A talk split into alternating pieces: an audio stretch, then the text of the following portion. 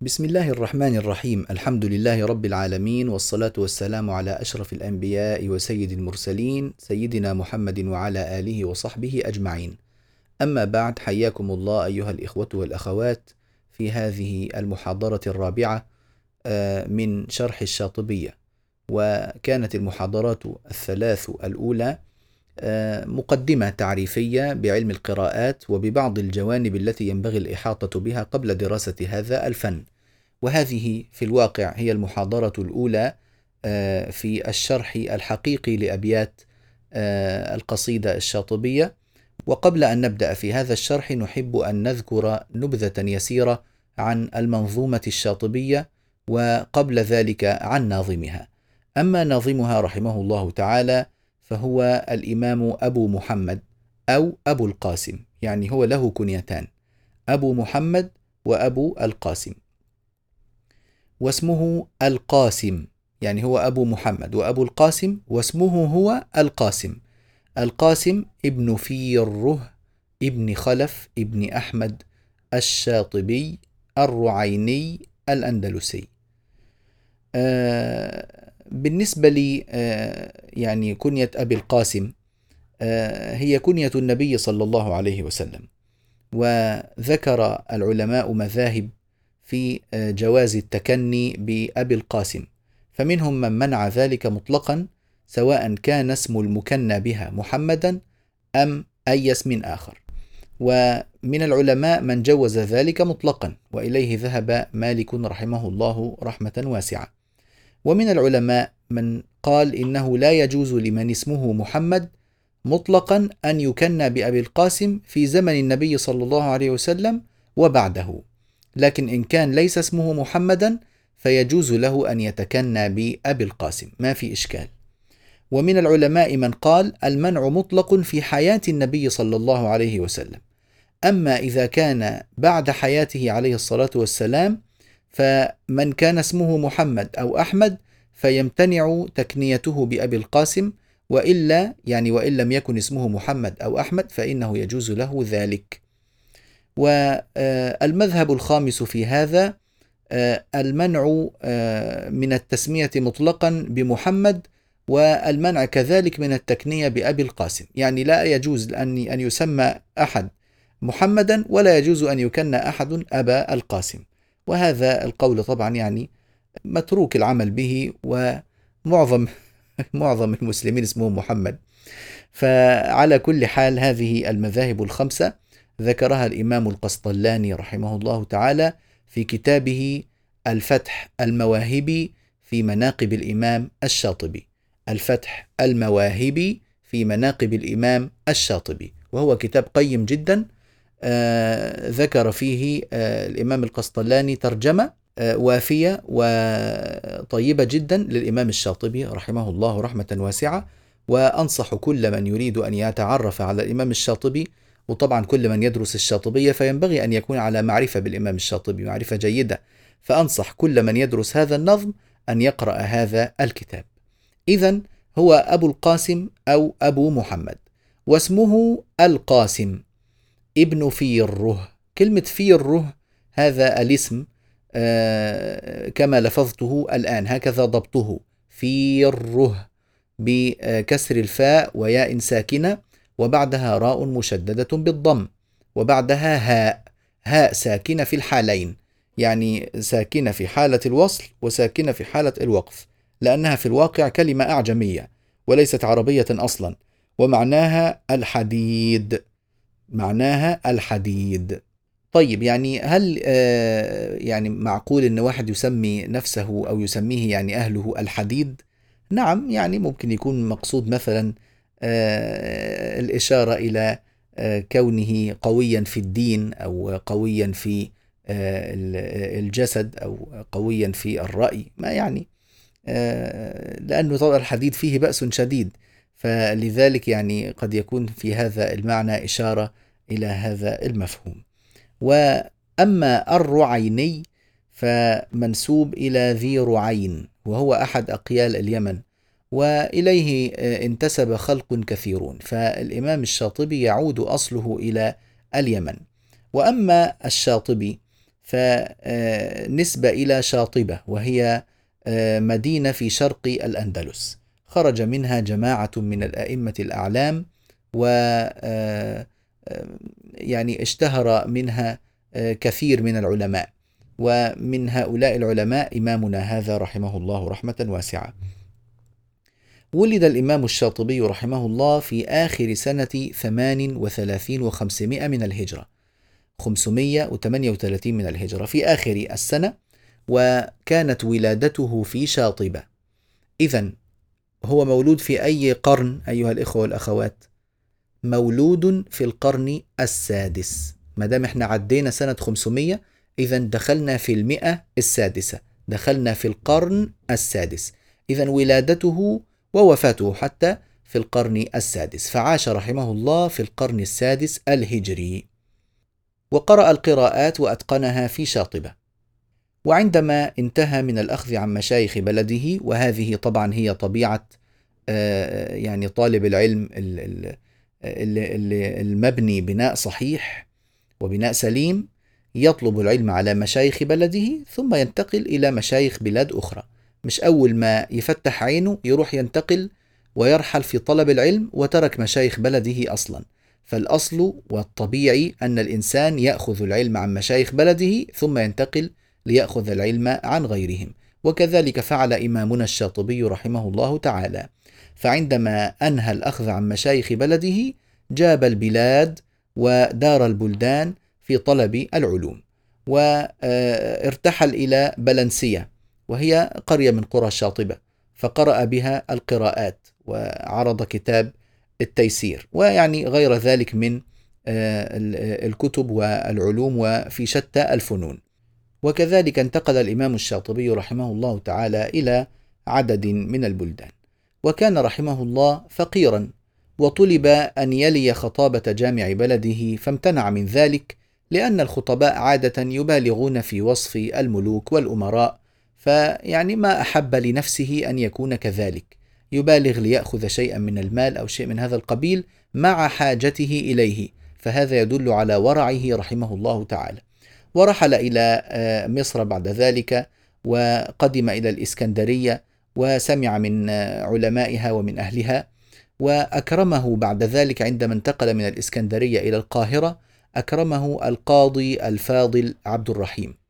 وولاه مشيخة الإقراء في مدرسته المسماة بالفاضلية. إذا الفاضلية منسوبة إلى القاضي الفاضل عبد الرحيم. فولي مشيخة الإقراء في المدرسة الفاضلية وتصدى لإقراء القراءات واللغة والنحو وغير ذلك من العلوم النافعات. والإمام الشاطبي كان يعني ذكيا وواسع المعرفة وقويا في العلم وعلى اطلاع جيد على الفقه وعلى الحديث وعلى اللغة. يعني له مقدار كبير. فلذلك اشتهر صيته وبعد صيته في الآفاق وانتهت إليه رئاسة الإقراء وعظم شأنه عند الناس في كافة الأقطار فأفاض عليهم من سيب علمه المدرار كما يعبر الإمام القسطلاني رحمه الله تعالى. وكانت القدس في ذلك الوقت محتلة في أيدي الصليبيين وقد أدرك الإمام الشاطبي رحمه الله تعالى ذلك الوقت وأدرك كذلك آه، يعني آه، انتصار الناصر صلاح الدين الأيوبي رحمه الله تعالى آه، على الصليبيين وفتح القدس مرة أخرى. فتوجه رحمه الله ورضي عنه وغفر لنا وله إلى القدس وزار بيت المقدس في سنة تسع وثمانين وخمسمائة. وصام رمضان وعندما رجع من بيت المقدس في ذلك العام آه، وعاد إلى القاهرة مرة أخرى جلس في المدرسة الفاضلية وبقي يقرئ فيها حتى توفاه الله فرحمه الله رحمة الأبرار. إذا أردنا أن نتكلم عن ولاية الإمام الشاطبي والأوصاف الكريمة التي أفاضها العلماء عليه ممن ترجموا له وذكروه، فنجد أنهم سبحان الله يكادون يجمعون أيها الإخوة والأخوات على وصفه بهذا الوصف، فيقولون ولي الله، فسبحان الله العظيم هذا يعني شيء نادر أن يكاد الناس يجمعون على ولاية إنسان. وذلك فضل الله يؤتيه من يشاء وهو من عاجل بشرى المؤمن. فنحسبه كذلك والله حسيبه ولا نزكي على الله أحدا. كان الإمام الشاطبي رحمه الله آه، مشهور الولاية في زمانه وبعد زمانه. ويستشعر هذه الولاية كل من عرفه ومن آه، لقيه وقابله وكل من قرأ في كتبه أو اطلع عليها أو آه، درسها كما ندرس نحن الشاطبية وبقاء الشاطبية. يعني ما يقارب الآن يعني نكاد نصل إلى تسعة قرون. فسبحان الله هذا شيء عجيب أن ينتفع الناس بكتاب جاء بعد هذا الكتاب. آه، أضعافه من آه، الكتب التي جاءت بمعلومات أكثر منه أو أشمل أو أوسع أو آه، أو منظومات يعني جمعت العلم الذي فيه في أبيات أقل أو شيء من هذا القبيل ومع ذلك يكتب القبول والبقاء لهذا النظم ويكون هو النظم الأوحد الذي لا يكاد أحد يدرس علم القراءات إلا ويعود إليه. منذ ذلك الزمان إلى زماننا هذا. فسبحان الله العظيم. القبول هذا يعني سر من أسرار الله سبحانه وتعالى. وكان رحمه الله عالما بكتاب الله قراءة وتفسيرا. وكان عالما معه بحديث رسول الله صلى الله عليه وسلم. حتى إنه إذا قرئ عليه صحيح البخاري ومسلم والموطأ يصححون النسخ من حفظه رحمه الله تعالى. لأنه أصلا ولد عندما ولد قيل إنه ولد آه، كفيفا لا آه، لم يكن مبصرا منذ الولادة. هذا من يسمى الأكمه. فكان رحمه الله تعالى كذلك وعلى هذه الحال ويصحح النسخ للبخاري ومسلم والموطأ من حفظه. ومع ذلك يقول ليس للعميان إلا القرآن. مع ذلك يعني هو يجعل نفسه متخصصا في القرآن ولا يتكلم في غيره من العلوم. فماذا ترك هؤلاء لمن بعدهم؟ والله لقد أتعبوا من بعدهم ونسأل الله عز وجل أن يكرمنا بحبهم بمرافقتهم مع النبي صلى الله عليه وسلم في الفردوس الأعلى من الجنة. ومع ذلك كان رحمه الله يقول إنه عندما دخل إلى مصر كان يحفظ حمل بعير من العلوم يحفظها حفظا. وكان الإمام النووي رحمه الله يقول لم يكن في زمانه نظيره في تعدد فنونه. آه الإمام النووي يصفه بهذا الوصف وأثنى عليه الإمام العلامة أبو عمرو ابن الصلاح كذلك. فهو رجل آه مبارك آه ذكر آه، بركته واتساع علمه وولايته كل من عاصره من هؤلاء الأئمة. فرحمه الله رحمة واسعة. ومن وصف الإمام الشاطبي رحمه الله دائما يصفه بالذكاء. لا يغيب عنهم في وصف الإمام الشاطبي وصفه بالذكاء وكثرة الفنون والبصر بالعربية. آه وهذا أمر ملاحظ جدا إحنا سندرس إن شاء الله هذا النظم وسيتبين لنا إنه الإمام الشاطبي دقيق العبارة واسع المعرفة باللغة العربية حتى إنه يستعمل اللفظ الدقيق في معنى دقيق واللفظ من الغريب الذي لا يكاد يستعمل. فهذا يدل على ما يدل على أن الإمام الشاطبي رحمه الله واسع الاطلاع على اللغة العربية عارف لدقائق هذه اللغة. وكان رحمه الله تعالى شافعي المذهب مواظبا على السنة وحاذقا في تعبير الرؤيا مجيدا في النظم. وكان رحمه الله لا يجلس للإقراء إلا متطهرا خاشعا. وكان رحمه الله تعالى رحمة الأبرار من كثرة عبادته وورعه وزهده آه، قد اشتهر شأنه في البلدان.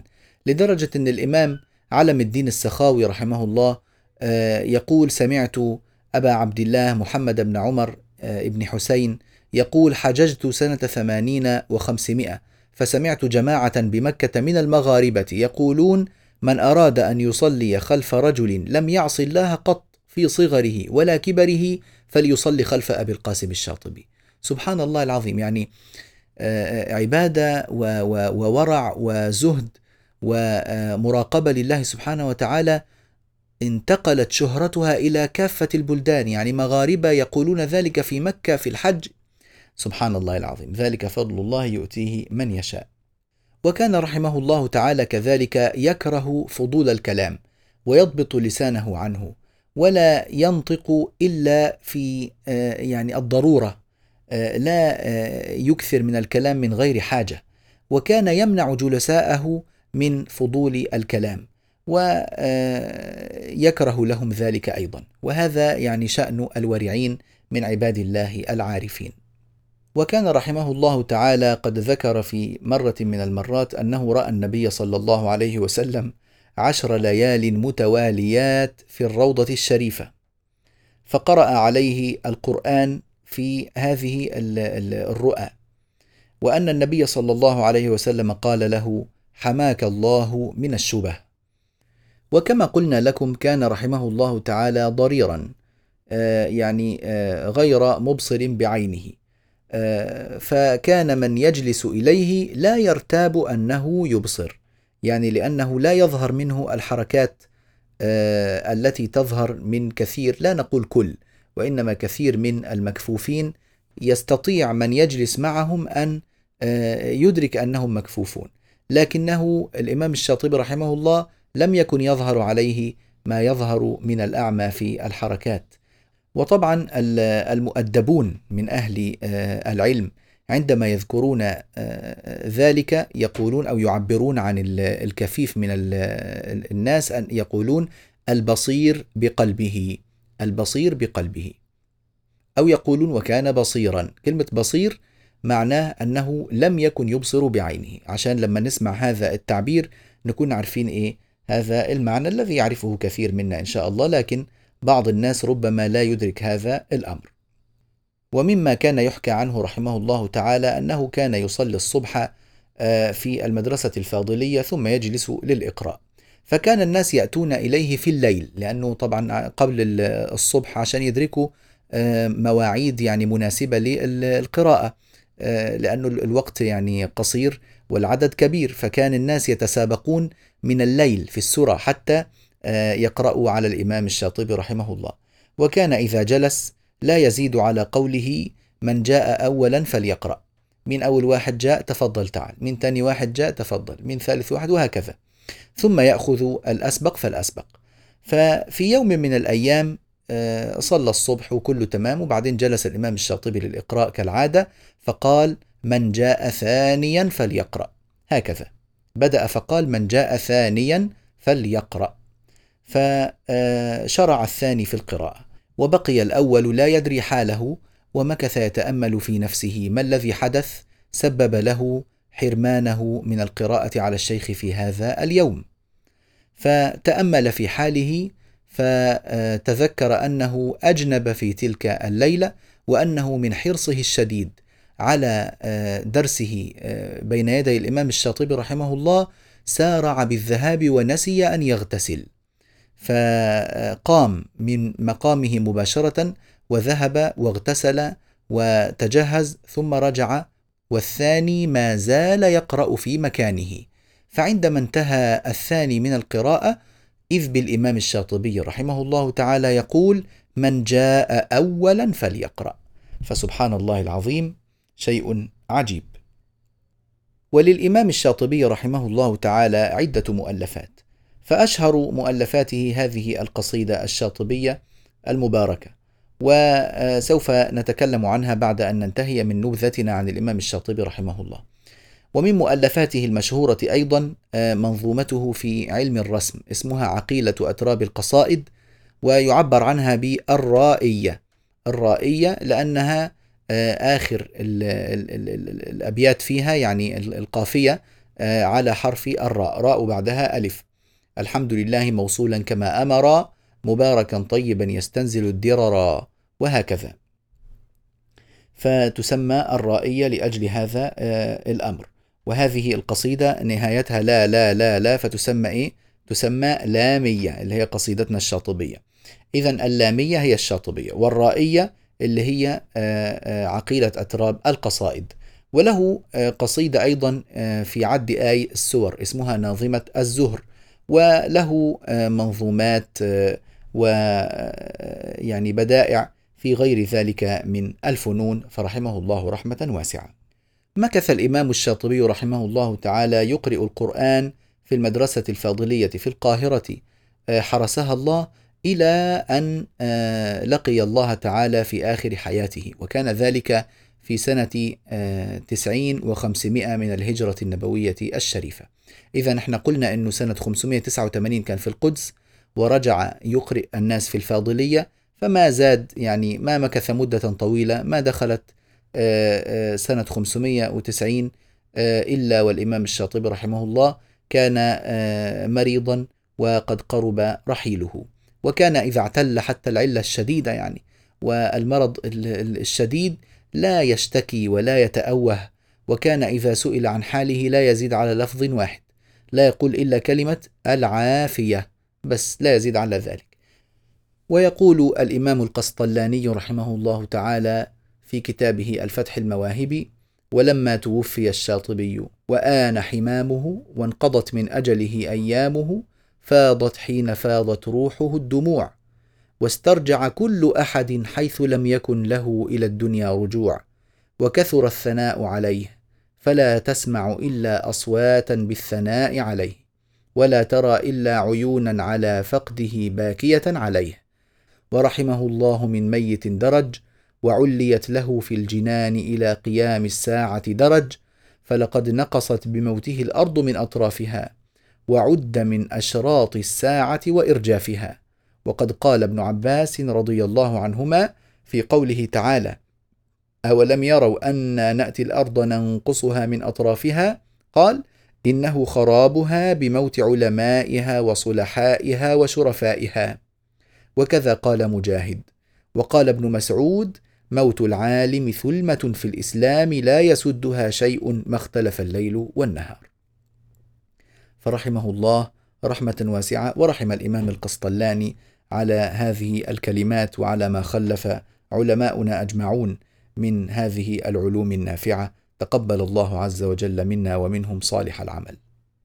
هذا وقد دفن الإمام الشاطبي رحمه الله تعالى في القرافة الصغرى في سفح جبل المقطم في القاهرة المحروسة فرحمه الله رحمة واسعة وقلنا إنه قد توفي في سنة تسعين وخمسمائة من الهجرة.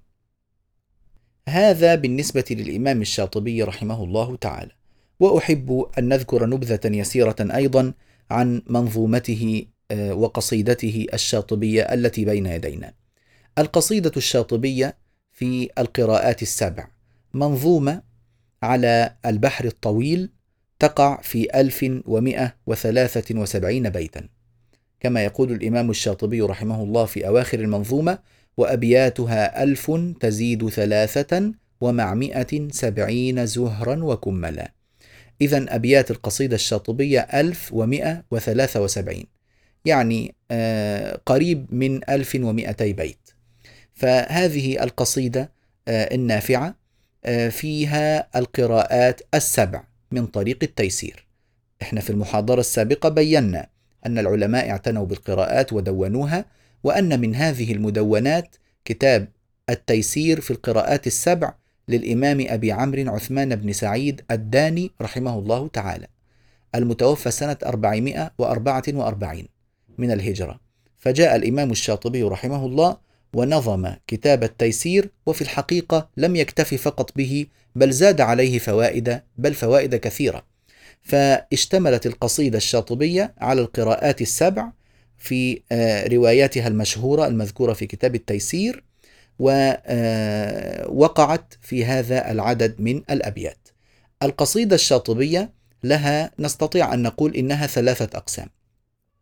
القسم الأول مقدمة الناظم آه، ويقع في 94 بيتا. هذه المقدمة اشتملت على خطبة الكتاب والبسملة والحمدلة والصلاة على النبي صلى الله عليه وسلم وذكر بعض فضائل القرآن والتعريف بالقراء آه، السبعة ورواتهم واصطلاحات الناظم في هذا الكتاب. وبعد ذلك بدأ في باب الاستعاذة ثم باب البسملة وبعده سورة أم القرآن ثم الإدغام الكبير وهكذا درج الناظم في ذكر أبواب انتظمت في مجموعها لتشكل ما يسمى بالأصول. الأصول هي القواعد المضطردة التي يكثر دورها في القرآن الكريم، يعني أحكام تأخذ شكل القاعدة، هذا ما يعبر عنه القراء بالأصول. إذا المقدمة هي القسم الأول. القسم الثاني من الكتاب الأصول، القسم الثالث الفرش. الفرش آه، اللي هو الكلمات المفروشة في القرآن الكريم بحيث إن كل كلمة من هذه الكلمات لا تتكرر لو تكررت مرة أو مرتين لا يعد هذا كثيرا لكن في العادة تأتي الكلمة مرة واحدة آه، أو مرتين شيء بسيط فهذه تسمى فرشيات كلمات مفروشة في القرآن الكريم. هذه الفرشيات آه، يعني ترتب بناء على سور القرآن. فتبتدئ من سورة البقرة لأن الفاتحة تذكر في الأصول سورة البقرة ثم آل عمران ثم النساء وهكذا إلى آخر القرآن الكريم. فهذا هو القسم الثالث من أقسام القصيدة الشاطبية وبعد ذلك آه، خاتمة فيها بعض الفوائد التجويدية ويعني بعض وباب التكبير وخاتمة القصيدة. لكن يعني آه، الأقسام الكبرى في النظم هي التي ذكرتها لكم. هذه الأقسام المقدمة واصطلاحات النظم التي فيها وقسم الأصول والقسم الثالث الفرش. طيب قلت لكم منذ قليل إن هذه إن هذه القصيدة هي على البحر الطويل. البحر الطويل هو بحر من بحور الشعر، يعني إيه بحر؟ وما هي بحور الشعر؟ وما هو هذا العلم؟ هذا العلم اسمه علم العروض. علم العروض آه كما ألفظه من غير ألف مش العاروض ها العروض علم العروض والقوافي هذا العلم الذي وضعه الخليل بن أحمد الفراهيدي رحمه الله تعالى. عبارة عن قواعد وموازين نضبط من خلالها نظم الشعر بحيث يكون موزونا وله موسيقى وجرس معين في الأذن آه، آه، يطرقها برتابة معينة فندرك مباشرة أننا نسمع شعرا. الآن عندما أقول لكم آه، كلاما كلاما عاديا وبعدين أقول مرة أخرى كلاما شعريا. بدون أن أقول لكم هذا كلام عادي وهذا كلام شعري. هذا كلام نثري هذا كلام شعري. لم أقل لكم شيئا أنتم مباشرة ستعرفون أن هذا الكلام نثري وأن هذا الكلام شعري. لماذا؟ لأن الكلام يطرق آذانكم بضوابط معينة. له موسيقى معينة ورتابة معينة تطرق الأذن. فمباشرة تعرفون أننا الآن نقول كلاما شعريا. وإذا لم يطرق آذانكم هذا الكلام بهذه الرتابة المعينة فإنكم تعرفون مباشرة أنه نثري. تأمل الخليل بن أحمد رحمه الله هذا الأمر و آه، يعني انقدح في ذهنه أن يعمل موازين يضبط بها هذه آه، الرتابات التي تطرق الأذن. فوجد أن العرب آه، لهم طرق متعددة في نظم الشعر.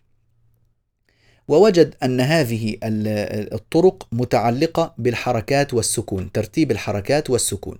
فمثلا إذا كان الكلام مؤلفا من حركة ثم سكون ثم حركة ثم حركة ثم سكون وهكذا وتكرر هذا الأمر بعدد مرات معينة فإن الكلام يكون له شكل معين. فخرج رحمه الله بمجموعة من آه، يعني النماذج كل نموذج من هذه النماذج سمي بحرا. طيب ما هو البحر الذي نحن عليه في منظومة الشاطبية هو البحر الطويل. اسمه كده البحر الطويل. ووزنه فعول مفاعيل. فعول مفاعل. لاحظوا أنني أقول فعول فألفظ بلام وبعدها نون.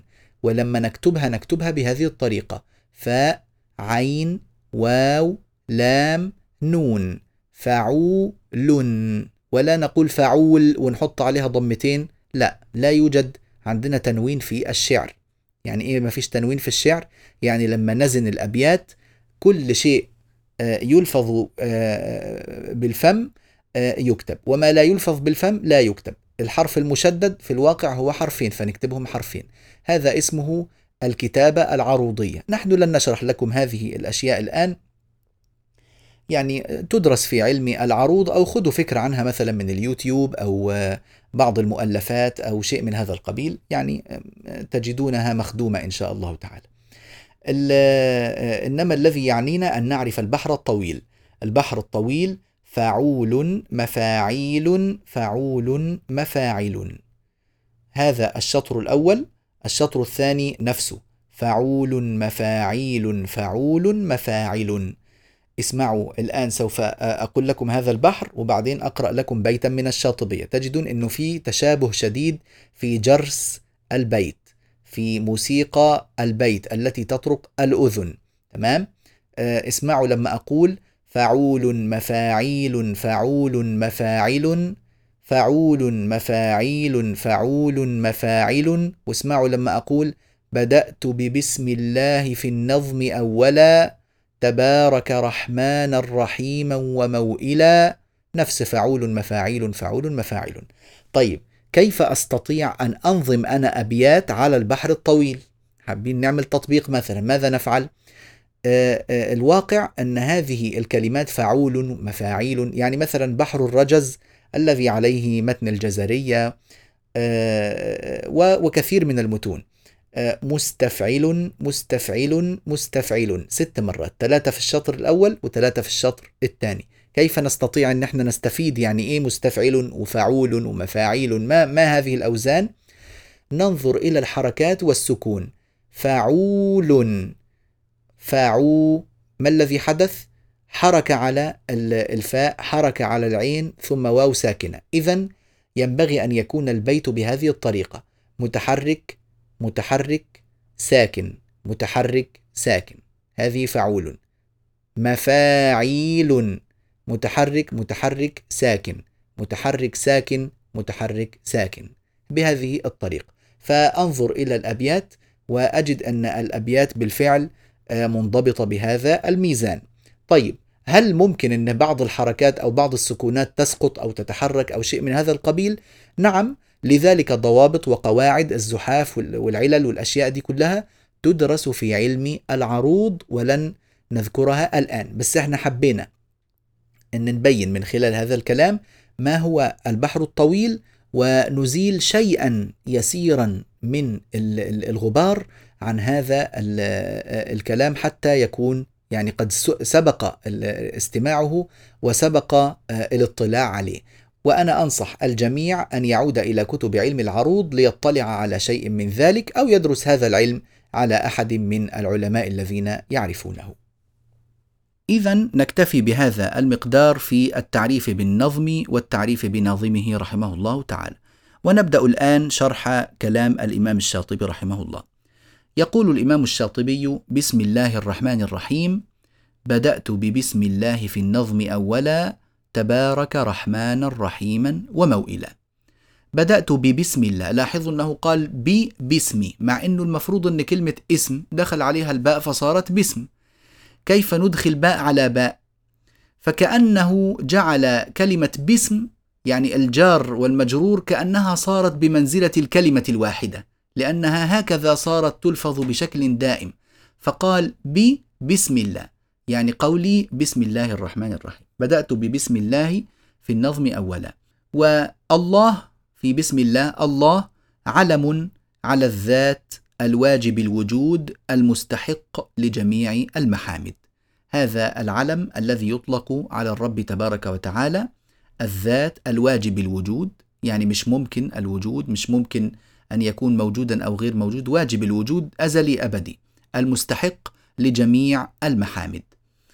في النظم كلمة آه، آه، آه، النظم اللي هو الجمع. يعني لما نقول نظمت اللؤلؤ في السلك يعني إيه؟ يعني جمعنا اللؤلؤ في السلك. إذا النظم اللي هو الجمع. وكلمة في النظم في الواقع منصوبة على الحال. من التاء في بدأت. يعني بدأت آخذا وشارعا في النظم. أنا سأذكر بعض المعلومات اللغوية وبعض المعلومات النحوية لأن في ناس تهتم جدا بهذا وينبغي أن يكون طالب العلم كذلك. لكن من لا يستطيع فهم هذه الأمور آه، لا تسود الدنيا في وجهه ويقول خلاص أنا لا أصلح لدراسة هذا العلم. لا لا لا. ادرس وإن شاء الله ربنا سبحانه وتعالى يفتح عليك و آه، يعني تفهم كل هذا الكلام.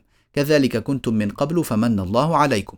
إنما العلم بالتعلم والحلم بالتحلم. شوية شوية بالهوينة نتعلم ونستفيد حتى يعني تنحل كل العقد في وجوهنا إن شاء الله تعالى. والعلم يحتاج إلى عناية ويحتاج إلى دربة ويحتاج إلى بذل جهد كذلك. فنسأل الله أن يوفقنا وإياكم لما يحبه ويرضاه تبارك تبارك من البركة. بوزن تفاعل. البركة ما هي؟ النماء والكثرة والاتساع. فتبارك معناها تزايد خيره وتكاثر واتسع. و يعني ويكون ذلك مع الدوام والثبات كمان. فهذه البركة. رحمانا رحيما وصفان بنيا من الرحمة للمبالغة. رحمن ورحيم يعني فيها مبالغة. راحم ما فيش مبالغة هذا اسم فاعل. إنما رحمن هو الكثير الرحمة والرحيم كذلك فعيل. فيه نوع من المبالغة في الرحمة مش بس رحمة عادية. وموئلة الموئل طبعا هو الملجأ والمنجى والمرجع والمآل. هذا هو الموئل. وثنيت صلى الله ربي على الرضا محمد المهدى إلى الناس مرسلا. ثنيت يعني جعلت الشيء اثنين. أنا بدأت وثنيت. ثنيت يعني وذكرت ثانيا. ثنيت جعلت الأمر آه، الثاني ذكرت الأمر الثاني. وثنيت صلى الله ربي على الرضا محمد. صلى الله. طبعا كلمة صلى هذا آه، يفيد الخبر يا جماعة. يعني هو هو يفيد المضي. صلى الله. صلى وانتهى. آه، وهذا لفظه لفظ الخبر. فكيف يكون بمعنى الدعاء؟ يعني الآن لما العبد يقول صلى الله على محمد كأنه يقول اللهم صل على محمد. فلو قال صلى يبقى دعا ولا لا؟ نعم هو لفظ آه، يعني لفظه لفظ الخبر لكنه بمعنى الدعاء والطلب. وهذا كما تقول غفر الله لزيد. هل غفر وانتهى؟ يعني خلاص تأكدت من هذا الأمر. لا وإنما معناه اللهم اغفر لزيد. رضي الله عن الشافعي أه؟ معناها اللهم ارضى عن الشافعي. وكأن الإنسان عندما يقول ذلك فهو واثق بالاستجابة. فهو إيه؟ واثق بالاستجابة. المرحوم فلان يعني أن الله تعالى رحمه كأننا نثق بالله عز وجل ونأمل فيه أن فلانا قد رحم. أه؟ يعني المرحوم يعني نسأل الله أن يرحمه. لكن ده مش قطع بالرحمة طبعا أكيد. نعم. والصلاة من الله بمعنى الرحمة ومن الملائكة آه، بمعنى الاستغفار ومن الآدمي تضرع ودعاء. وثنيت صلى الله ربي ربي مالكي. وطبعا الرب لا يطلق إلا على الله تعالى. لما نطلقها كده الرب ونسكت معناه هو الله سبحانه وتعالى. إنما إذا أطلقناها آه، على الآدمي آه، فنقول مثلا رب الدار رب البستان رب الحديقة فإننا آه، لابد أن نضيفها إلى الشيء الذي هو ربه.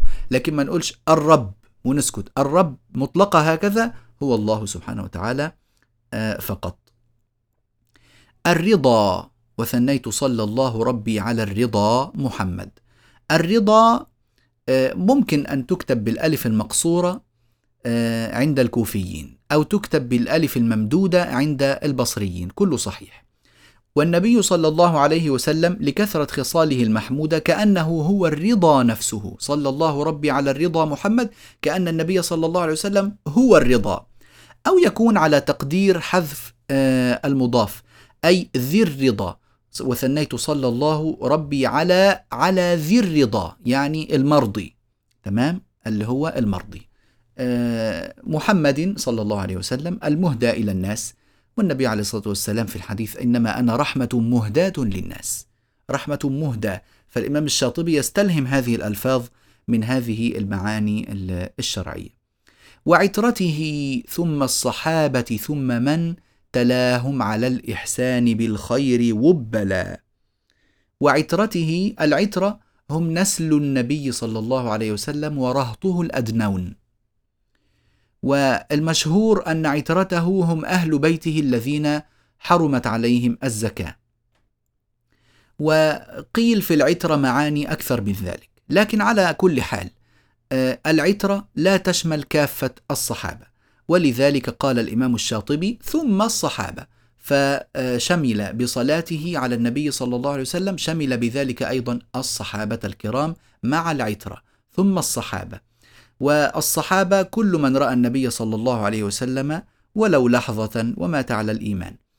آه، طبعا مؤمنا به إنما الكافر لا يسمى صحابي. من رأى النبي صلى الله عليه وسلم مؤمنا به ورآه ولو لحظة ومات على الإيمان. وطبعا آه، أقوال آه، أهل يعني مصطلح الحديث في ضبط معنى الصحابي كثيرة.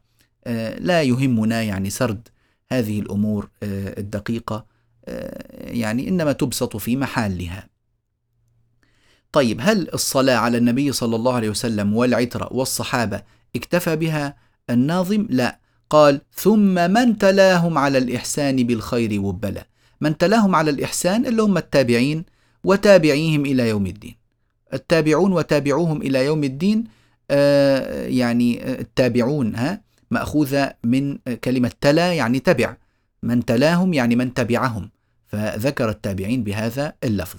وهو إشارة إلى قوله تبارك وتعالى والذين اتبعوهم بإحسان. ثم من تلاهم على الإحسان. بالخير وبلا. يعني ما معنى كلمة وبلا؟ وبلا جمع وابل. الوابل هو المطر العظيم الكثيف القطرات. وانتبهوا آه، معي في هذا الشرح قليلا.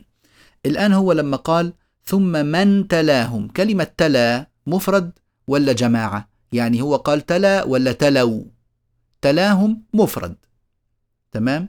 وكلمة من مفرد؟ فإذا قا عندما قال ثم من تلاهم؟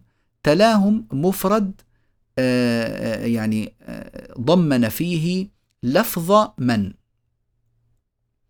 وعندما قال وبلا جمعه على معنى من لأن كلمة من تدل على المفرد لكن مضمونها جماعة كبيرة. من تلاهم؟ هذا التابعون وتابعوهم شيء كثير جدا.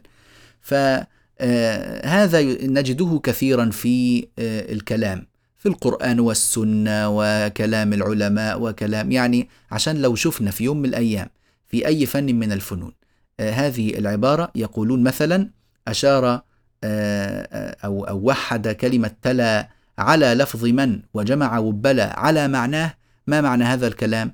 يعني أنه جعل كلمة تلا مفردة لأن كلمة من مفردة وكلمة وبلا جمع لأن معنى من؟ جمع. يبقى في عندي لفظ وفي عندي معنى. وهذا آه، جانب من الجوانب التي كما قلت لكم لا يلزم لطالب علم القراءات أن يتعرف عليها الآن. بس حطوها في بالكم يا جماعة. ما فيش عندنا شيء في العلم يعني ليس له أهمية أو آه، لا ضرورة له. لا كل شيء له ضرورة وإلا ما كان ذكره العلماء.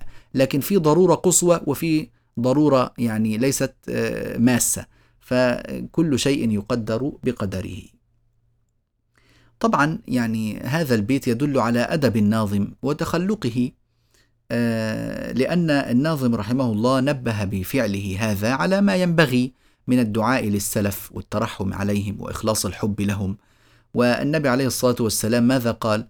يقول الله الله في أصحابي لا تتخذوهم غرضا بعدي فمن أحبهم فبحبي أحبهم ومن أبغضهم فببغضي أبغضهم ومن آذاهم فقد آذاني. النبي عليه الصلاة والسلام يقول ومن آذاهم فقد آذاني ومن آذاني فقد آذى الله تعالى ومن آذى الله يوشك أن يأخذه. يوشك يعني يسرع يوشك أن يأخذه. الحديث رواه الإمام أحمد في المسند. فالإمام الشاطبي يدعو لصحابة النبي صلى الله عليه وسلم ويتمثل بهذا الخلق وينبه عليه بفعله. فأفضل ما يكون الدعوة إلى الأمر أن يفعله الإنسان بنفسه ولا يوصي فقط بالكلام. الدعوة تكون بالحال قبل المقال. والله تعالى أعلم. يقول رحمه الله وثلثت أن الحمد لله دائما. إذا البداية كانت البسملة ثانيا الصلاة على النبي صلى الله عليه وسلم وآله وعترته وكذا. ثالثا الحمد لله سبحانه وتعالى. يقول وثلثت يعني جئت بالحمد لله ثالثا. وثلثت أن الحمد لله. الحمد يعرفه العلماء فيقولون الثناء باللسان. الثناء باللسان. على الجميل الاختياري. على جهة التبجيل من نعمة وغيرها. ما معنى هذا الكلام؟ الثناء باللسان على الجميل. الجميل اللي هو المعروف الذي يسديه إليك آه، الرب تبارك وتعالى. الثناء باللسان على الجميل آه، الاختياري. ما معنى كلمة اختياري؟ يعني ليس لازما أن يعطيك الله إياه. ليس لازما إنما هو محض فضل منه سبحانه وتعالى. الثناء باللسان على الجميل الاختياري على جهة التبجيل. يعني التعظيم الحقيقي مش التصنع. يعني ممكن تحمد واحد على آه، أمر معين ولكنه آه، ليس بقصد التعظيم الحقيقي في نفسك لما آه، أكرمك به وإنما تصنع أو مجاملة أو بغية أمر دنيوي أو أي شيء آخر. هذا لا يسمى حمدا. نعم. من نعمة وغيرها. طبعا ويجوز في أن الحمد أو إن الحمد بفتح الهمزة أو كسرها من ناحية اللغة. قوله وما ليس مبدوءا به أجذم العلا يعني والشيء الذي ليس مبدوءا بالحمد لله أجذم العلا. فما موصولة مرفوعة على الابتداء. وما ليس مبدوءا يعني والشيء الذي ليس مبتدئا بالحمد لله. أجذم العلا يعني إيه أجذم؟ الأجذم المقطوع. والعلا اللي هو العلاء اللي هو السناء والرفعة. فكأنه يشير إلى قول النبي صلى الله عليه وسلم كل أمر ذي بال لا يبدأ فيه بحمد الله فهو أقطع. يعني مقطوع البركة. تمام؟ طيب. آه الآن النبي عليه الصلاة والسلام قال كل أمر لا يبدأ فيه بحمد الله. تمام؟ لا يبدأ فيه. الناظم بدأ بالحمد ولا ولا ثلث به؟ ثلث به لكنه أشار إلى أنه جاء ثالثا نعم ولكنه ضمن البداية وما ليس مبدوءا به فكيف يقول لنا ذلك وهو لم يبدأ؟ في عندنا شيء اسمه بدء حقيقي وبدء إضافي. بدء حقيقي اللي هو كلام ليس قبله شيء. كلام لم يسبقه كلام آخر. وعندما نسكت ونبدأ بدءا جديدا هذا اسمه بدء إضافي يعني هو بدء إضافة إلى الكلام الذي سبقه. تمام؟ فالآن الناظم بدأ منظومته عموما بالبسملة والصلاة على النبي صلى الله عليه وسلم والحمدلة كل هذا ضمن البدء. فهو آه قد آه يعني جاء بهذا الأدب الذي أرشد إليه رسول الله صلى الله عليه وسلم. وما زال طبعا هو في البداية لأنه لم يقل وبعد. لما يقول وبعد خلاص يبقى انتهت البداية خطبة البداية وبعدين دخل في المقصود. الآن قال وبعد قال وبعد فحبل الله فينا كتابه فجاهد به حبل العدا متحبلا كلمة وبعد مبنية على الضم ليه؟ لأن ما فيش مضاف إليه لحذف المضاف إليه فإنما لو نقول وبعد الخطبة وبعد الخطبة في مضاف إليه فوبعد صارت إيه؟ صار على الدال فتحة تمام؟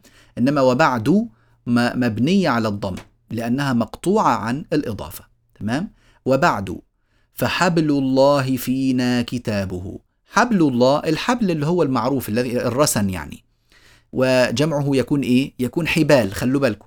إحنا عندنا هنا قال حبل الله وقال حبل العدة متحبلة. ثلاث ألفاظ مأخوذة من مادة واحدة ولكن معانيها مختلفة. إذا الحبل هو الرسن الحبل المعروف السبب. وجمعه حبال. وهذا آه، يستعمل في العهد.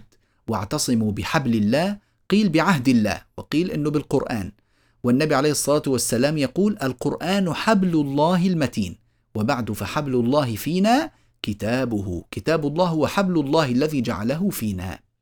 وسمي القرآن حبلا لأنه سبب للنجاة. من تمسك به وعمل بما فيه صار كالحبل الوثيق الذي يتمسك به من وقع في بئر مثلا يطلب النجاة فيمسك بحبل متين وقوي آه، يعني يكون سبب نجاته إن شاء الله تعالى. فجاهد به حبل العدا. الحبل اللي بكسر الحاء هنا اللي هو الداهية. خلوا بالكم الحبل اللي هو الرسن جمعه حبال. إنما الحبل اللي هو الداهية جمعه حبول. حبول. والعدا اللي هم الأعداء اسم جمع. حبل العدا يعني دواهي الأعداء. متحبلة المتحبل اللي يصطاد بالحبالة اللي هي المصيدة اللي معاه مصيدة من الحبال يصطاد بها. فالمتحبل اللي هو اللي بيتحبل الصيد أي اصطاده بالحبالة. متحبلا يعني آه، آه، مصطادا آه، لهؤلاء الإيه؟ الأعادي. والمعنى إنك يعني انصب للأعداء بالقرآن المكائد. كما يفعل الحابل الذي ينصب الحبالة للصيد. طبعا المكائد يعني عايز تضيعهم يعني لا كأنك تجعله حبالة تصيد بها من أردت هدايته من الناس. ونسأل الله عز وجل أن يهدينا ويهدي أعداءنا ويهدي الناس أجمعين إلى دينه القويم. نعم. وأخلق به إذ ليس يخلق جدة جديدا مواليه على الجد مقبلا. أيضا عندنا هنا جدة جديدا والجد كلمات متعددة مأخوذة من مادة واحدة ولكن لها معاني مختلفة. خلونا نفهم البيت. وأخلق به كلمة أخلق به فلان خليق بكذا يعني إيه؟ جدير به وحقيق به. وأخلق به يعني ما أجدره وما أولاه بالتمسك والاعتماد عليه. وما أولاه أن يكون آلة في مجاهدة المخالف؟ وأخلق به. ها؟ إذ ليس يخلق جدة. ليس يخلق كلمة يخلق يعني يبلى. جدة يعني جدته ده تمييز. ليس يخلق جدة يعني لا تبلى جدته. جدته إنه هو جديد كويس يعني غير القديم.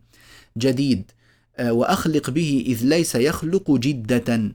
لا تبلى جدته. النبي عليه الصلاة والسلام يقول عن القرآن لا يخلق عن كثرة الرد. وكلمة يخلق بضم اللام وليست بالفتح. جديدا آه هذه جديد يعني جديد آه وزنها فعيل لكن معناها فاعل ها؟ فمأخوذ من من الجد ها؟ خلوا بالكم من الجد مش من الجد.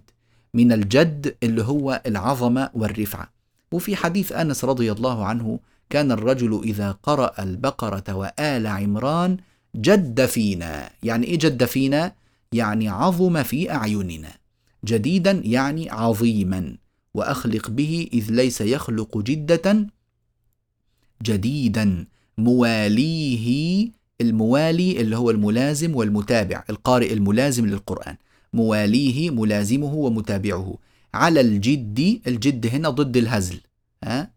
إنسان جاد يعني ليس هازلا على الجد مقبلا يعني طبعا مقبلة دي حال بقى يعني حالة كونه يعني حالة كون ملازمه مقبلا على الجد. لأنه إذا والى القرآن وتابع وتابعه كان مقبلا على الجد ثابتا على الحق. إذا هو مدح لقارئ القرآن. أن قارئ القرآن اللي هو موالي كتاب الله عز وجل من أولياء كتاب الله موالي كتاب الله ممدوح بأنه إيه؟ مقبل على الجد مقبل على شأنه الحقيقي مقبل على ما ينفعه فعلا. نعم فطبعا هذا تنبيه من الناظم رحمه الله إلى ما كان عليه السلف الصالح من العناية بالقرآن تلاوة وتعلما وتعليما. قال رضي الله عنه وقارئه المرضي قر مثاله كالترج حاليه مريحا وموكلا. يعني إن قارئ القرآن المرضي اللي هو يعني المرتضى أفعاله إحنا ارتضينا حاله المرضي وقارئه المرضي المرتضى الأفعال. ثبت قر يعني ثبت واستقر مثاله كالترجي. المثال الذي استقر وثبت في الأذهان المثال الذي ضربه النبي صلى الله عليه وسلم أن حامل القرآن يعني مثل الأترج سيأتينا الآن مريحا حاليه مريحا ومكلا في كلتا حالتيه. أنه مريح يعني ريح طيب الأمر مريح يعني آه، يقال للشيء مريح إذا عبق ووجد ريحه. وموكلا آه، آكل الشيء وآكل النخل وآكل الزرع يعني أطعم. والإطعام اللي هو إدراك الثمر. فيعني آه، خلاص صار ناضجا ومناسبا للأكل ورائحته طيبة. النبي عليه الصلاة والسلام يقول مثل المؤمن الذي يقرأ القرآن مثل الأترجة ريحها طيب وطعمها طيب. إذا هذا المثل ضربه النبي صلى الله عليه وسلم فقر هذا المثل واستقر وثبت في الأذهان. تمام؟ وإذا أراد القارئ أن يكون مرضيا مش هو بيقول وقارئه المرضي؟ كيف نستطيع أن نكون مرضيين أيها الإخوة والأخوات؟ بإخلاص العمل والطلب لله سبحانه وتعالى. وأن آه، نكثر القراءة بالليل والنهار وألا نطلب بكتاب الله الشرف عند أهل الدنيا من السلاطين فمن دونهم وأن نأخذ بالآداب المرعية والشيم المرضية في أنفسنا وفي أحوالنا مع كتاب الله تبارك وتعالى. فالإمام الشاطبي يعظنا ويذكرنا بكلامه النفيس آه، لنراجع أنفسنا ونراجع أحوالنا مع كتاب الله تبارك وتعالى. قال هو المرتضى أمن إذا كان أمة ويممه ظل الرزانة قنقلا. الله يا سلام. يعني أنتم آه، طبعا كثير منكم لم يفهم البيت ويتعجب من آه، نشوتي بهذا الكلام. أما تسمعوا المعنى وتفهموا الكلام ستجدون أن الناظم رحمه الله ضمن معنى بليغا جدا في هذا البيت. المرتضى أمن الأم هو القصد. أممت المكان يعني قصدته. ولذلك قيل للإمام إمام لأنه إيه؟ هو الذي يقصد بالمتابعة. آه والمأموم يعني المقصود بالمتابعة. الإمام يقصده بمتابعته. تمام؟ قال هو المرتضى أمن يعني أن قارئ القرآن هو المرتضى القصد إليه والانتفاع به. تمام؟ إمتى؟ متى يرتضى أمن؟ قارئ القرآن متى يرتضى أمن؟ متى يرتضى مقصدا يقصد الناس إليه؟ إمتى؟ إذا كان أمة. إذا كان أم إن إبراهيم كان أمة يعني جامعا لأنواع الخير. فالناظم ينبه بهذا على ما ينبغي لطالب القرآن من الاشتغال بعلوم القرآن ومعرفة ما فيه من الفرائض والأحكام حتى يكون مقصودا. مأموما يقصده الناس. تمام؟ نعم. ويممه ظل الرزانة قنقلا. ما معنى ويممه ظل الرزانة؟ خلوا بالكم. يمم الشيء يعني قصده وتوجه إليه. فنقول يممه ظل الرزانة ظل الظل هو الذي ييمم ظل هو الفاعل الآن. ويممه ظل الرزانة. كأنه يستعير لهيئة السكينة كأن الرزانة والسكينة والوقار هي التي تيمم شطر حامل القرآن لتشمله وتغطيه. يعني جعل الرزانة هي التي تقصده كأنها تفتخر به وتتزين بأن تدنو منه وتظله. ليه؟ لكثرة خصاله المحمودة. فكأن النظم هنا أو فالنظم بالفعل يبالغ في مدح حامل القرآن المرتضى هذا حامل القرآن الحقيقي ويشيد بذكره.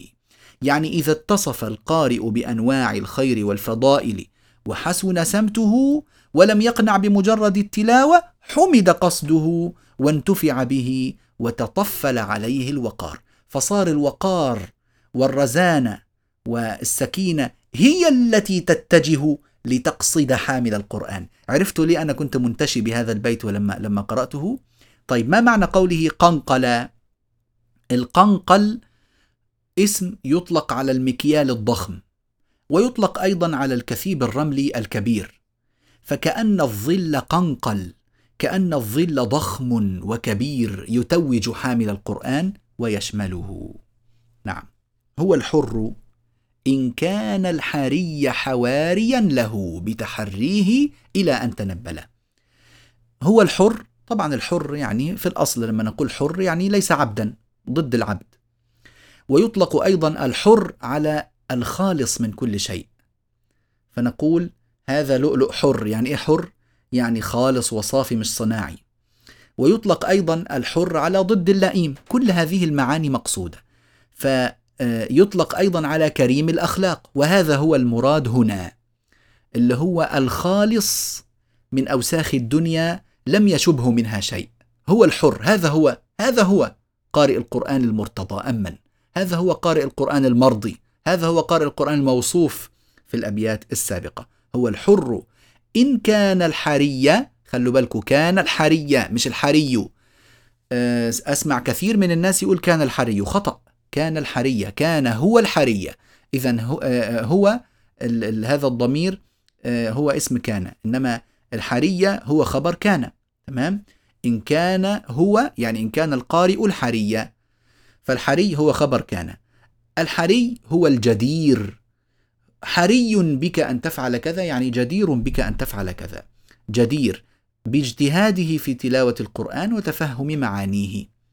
ومعنى إن كان إذ كان. طبعا مش معناها للشرط هو الحر إذ كان الحري لأنه هو فعلا حري. نعم. إن كان الحري حواريا له. الحواري اللي هو الصفي والخالص. فالحواريون هم الأصفياء والخلص. وكلمة حواريا الأصل فيها التشديد والتخفيف فيها لغة. وعلى ذلك يعني ناسب الوزن حواريا حواريا له. فالقارئ حواري للقرآن ملازم له مخلص صفي ناصر. كيف يكون ذلك؟ بتحريه إلى أن تنبل بتحري القارئ. اذا مين المتحري؟ القارئ. القرآن ما هو المتحرى؟ القرآن. اذا تحرى القارئ القرآن التحري القصد بالتدبر. ها يتحراه يعني يقصده بالعناية والتدبر والبحث والتأمل أي يقصده بتدبره. يبقى الهاء هنا في كلمة بتحريه ينفع تعود على القارئ وينفع تعود على القرآن فهي إما فاعل وإما مفعول في معنى الفاعل أو في معنى المفعول. نعم. آه إلى أن تنبل. يعني إن تنبل؟ تنبل الشيء يعني استخرج الأنبل فالأنبل. ها؟ الأنبل فالأنبل. ويقال تنبل الجمل أو تنبل البعير إذا مات. آه، فيكون معنى البيت إلى أن تنبل يعني إلى أن مات. الإمام الجعبري رحمه الله تعالى في شرحه على الشاطبية يقول أي إن كان القارئ حقيقا باجتهاده في تلاوة القرآن وتفهم معانيه والانقياد له مخلصا لنصرته معرضا عما سواه مترقبا ثابتا إلى أن مات فهو الحر لأنه يملك هواه ولم تستعبده دنياه. رحمه الله تعالى رحمة واسعة. يعني إحنا نكتفي بهذه الأبيات في هذا اليوم لا نريد أن نطيل أكثر من ذلك وإن شاء الله تعالى نتابع شرح الأبيات في آه، المجلس القادم بحول الله تبارك وتعالى. نسأل الله أن ينفعنا وإياكم بما نقول ونسمع. نستودعكم الله والسلام عليكم ورحمة الله وبركاته.